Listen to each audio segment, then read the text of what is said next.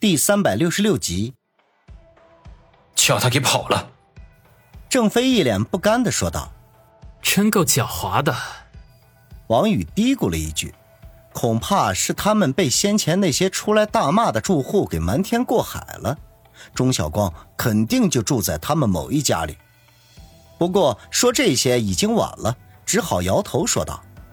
郑飞，看来咱们只能回去再问问那个红毛了，还知不知道钟晓光别的住处？郑飞无奈地叹了口气。唉，那也只能这样了。当下郑飞只好又吩咐大家驾车返回。等回到明珠会所的时候，天色已经大亮。郑飞迫不及待地又把红毛提了出来，问他还知道不知道钟晓光其他的落脚点。这次红毛却拼命地摇头说他真的不知道了，别说往伤口上撒糖招蚂蚁，就是把他的鸟给切下来他也不知道。郑飞见他如此，也只好作罢，坐在沙发上生起闷气来，感觉好像积蓄全身力量挥出一拳，结果却是打在了棉花上，空空落落的。他这次在王宇面前被钟晓光摆了一道，面子算是丢到家了。王宇也是一脸的郁闷，这东城帮最近和朝阳会针尖对麦芒，几乎到了水火不相容的地步，如今还没出正月就开始不安分，那接下来恐怕还得有更大的动作。看样子东城帮不除，朝阳会永无宁日。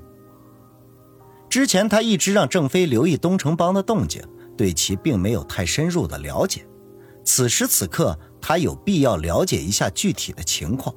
当下开口询问，郑飞呢便一五一十的道出朝阳会和东城帮的恩怨来。原来东城帮和孙卫良的恩怨可以追溯到5-6年前，当时碧城的一个帮会空降春城市，想要猛龙过江，短短的几天时间里就吃掉了春城市数个小势力。于是春城道上的老大们坐不住了，就召开了一个聚会，共同商议对策。经过激烈的讨论研究，最后分成2派，一派主张强力反击，将外地赶走，而另一派则主张合作发展，共谋利益。孙卫良属于前者，而且还是其中的中流砥柱，而钟晓光则是后者，也非常有话语权。这不知怎么的，他们就说僵了，于是尚未对付外敌，内部就发生了争端。后来还是当时的几位大哥出面压制，才不了了之。可是恩怨就此结下，随后的几年中，他们你来我往，从来也就没有停止过，一直延续到王宇改革孙卫良的势力，正式取名为朝阳会。钟晓光见老对手走了，新来的又是个厨，就变得肆无忌惮起来，想要趁机吃掉朝阳会。背地里通过各种手段拉拢朝阳会的一些小头目，表面上则屡次踩过界，惹是生非。尤其是明珠会所和康源会所，使朝阳会势力与东城帮势力交集之地，自然也就变成了是非之地。郑飞受王宇之命处理会内大小事宜，尤其是将东城帮列为重点，与之几次交锋都大获全胜，这才引来了钟晓光的杀心。至于王宇，钟晓光则压根儿就没把他放在心上，一个初出茅庐的小子还不够资格跟他这个资深大哥叫板。听郑飞说完这些，外边已经旭日东升，暖和的阳光透过窗子照射进屋子里来。王宇伸了一个懒腰，吐了口气说道：“郑飞，我们回去吧，女人们肯定都等急了。”“旭哥，那东城帮的事情？”郑飞迟疑地问道。王宇呵呵一笑：“不急，等等再说。”郑飞一脸不解，可是老大都这么说了，他也不好多说。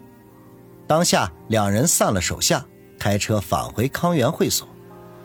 车子还没等抵达康源会所，王宇的手机就响了起来。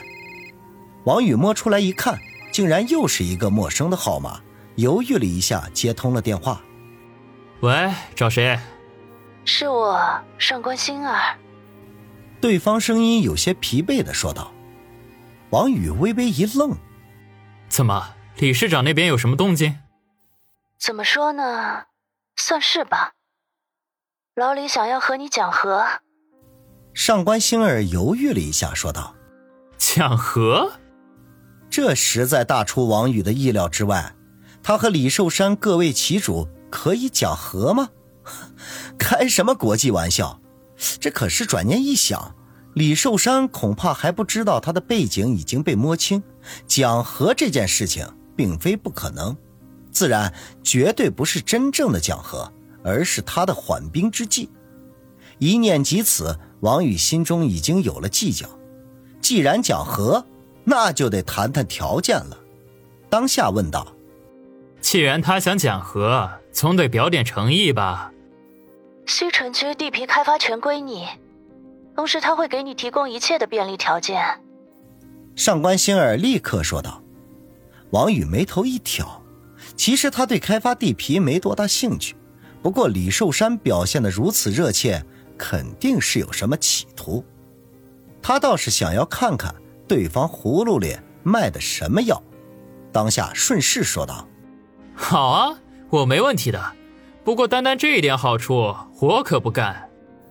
你还有什么要求，尽管提出来，只要在他能力范围之内，都可以满足。”上官星儿说道：“哼，那你告诉李寿山，我想睡他的小情人。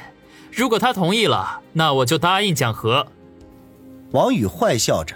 成不成先恶心恶心他再说。上官星儿沉默了片刻，低声说道，王宇，你是故意的吧？如果你想和我上床，我随时奉陪，何必？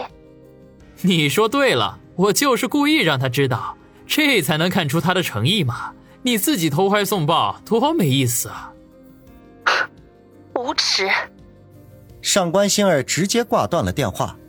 折腾了大半夜，王宇和郑飞都是疲惫不堪，回到会所之后和众女碰面，简单的说了一下情况，就赶紧回客房休息了。王宇这边除了早就去睡觉的王小磊和叶小楠之外，还有5人。郑飞便叫老于安排了一间特别宽敞的房间，里面布置的十分简约，只有当中的那张床巨大的过分，睡10个8个人绝对没有问题。这次不用王宇费心，女人们自己宽衣解带，然后乖乖地爬上床，给他当起肉垫子来，舒舒服服地躺下，没用几分钟就鼾声大作，王宇陷入到了梦乡当中。一觉到中午，郑飞又安排了一顿丰盛的午餐，吃过之后，王宇便提出大家一起送林雪飞去机场。他们刚才吃饭的时候，林雪飞已经接到了经纪人的通知。苏辛迪4人彼此交换了一下眼神，异口同声地说道，雪飞，对不起，我们一会儿还有事，就不能亲自送你了。王宇和林雪飞均是一愣，随即明白了他们4人的心意，这是故意留给他们独处的机会。林雪飞心中感激，小声地说道，谢谢几位姐姐。4女暧昧的一笑，起身告辞。走到最后的杨思思趁着别人不注意，狠狠地白了王宇一眼，用口型说道，大色狼，回头和你算账。王宇姗姗一笑，杨思思这个大醋坛子最近表现不错，已经懂得和大家和睦相处了，这也使他少操不少的心。因为王宇要送林雪飞去机场，苏辛迪特意将自己的座驾留下，开走了王宇的那辆破捷达。